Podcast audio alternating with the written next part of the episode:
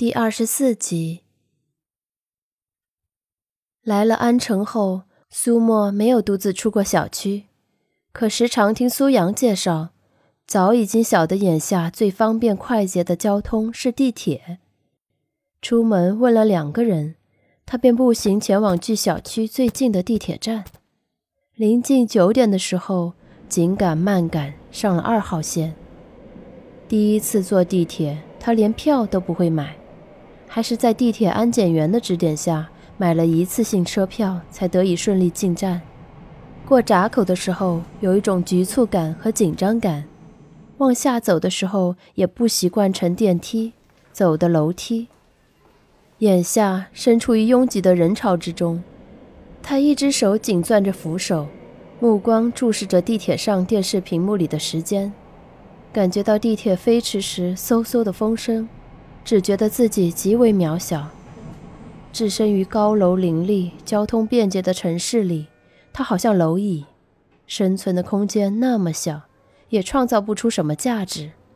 胡思乱想，心情变得低落。不晓得过了多久，他突然回神，听到了字正腔圆的女声报站，便急急忙忙跟着人潮一起往下挤。十点钟，他终于到了寺院门口。和舅舅打过电话后，便连忙前往急诊科。大厅里，和正着急忙慌走出的一个人撞了满杯。舅，眼见那人撞了他，看都没看，又往出走。苏沫连忙唤了一声。苏建明四十多岁，身材高大，面容方正。天气热，大清早就只穿了短袖和长裤，衣服被沾染了不少血迹。到了医院都没来得及怎么擦，回过身吓了苏沫一跳，也不自知，只说道：“来了啊。”简单的三个字一出口，竟带来了哽咽腔。苏沫连忙走到他跟前，急声问道：“小亮呢？做手术了没？你这是要出去干什么？”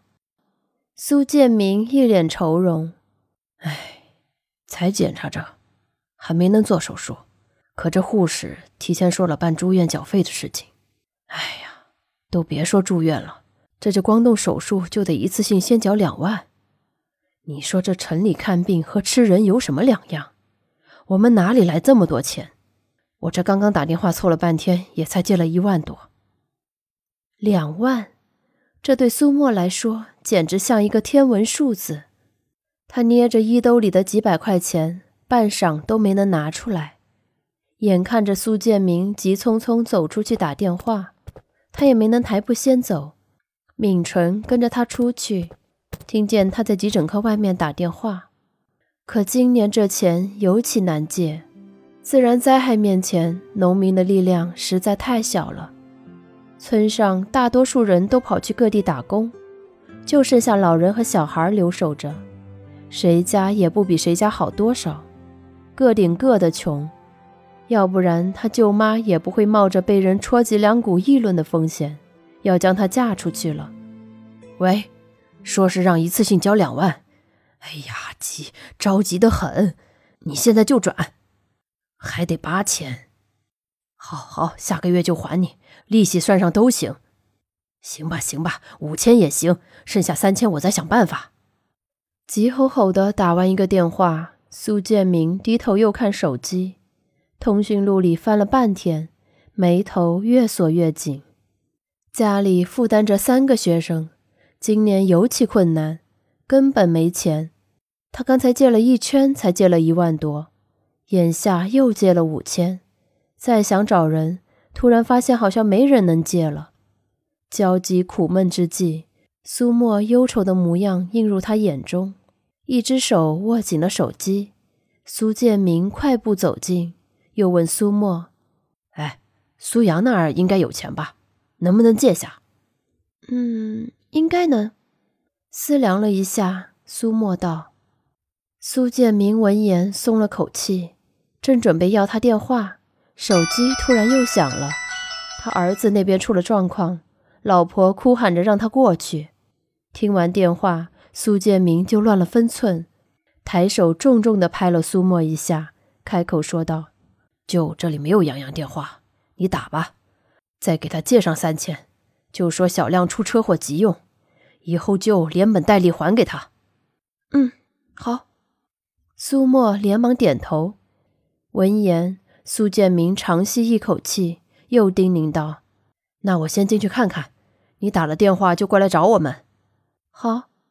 目送苏建明急匆匆走开，苏沫低头就给苏阳拨电话。谁能想，电话一直无法接通。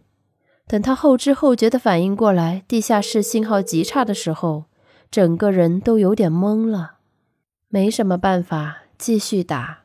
手机贴在耳朵上，听着那边一直传来无人接听的提示音，他着急的原地转圈，眼泪都掉了下来。苏沫，边上不远处突然响起一道已经很熟悉的男声。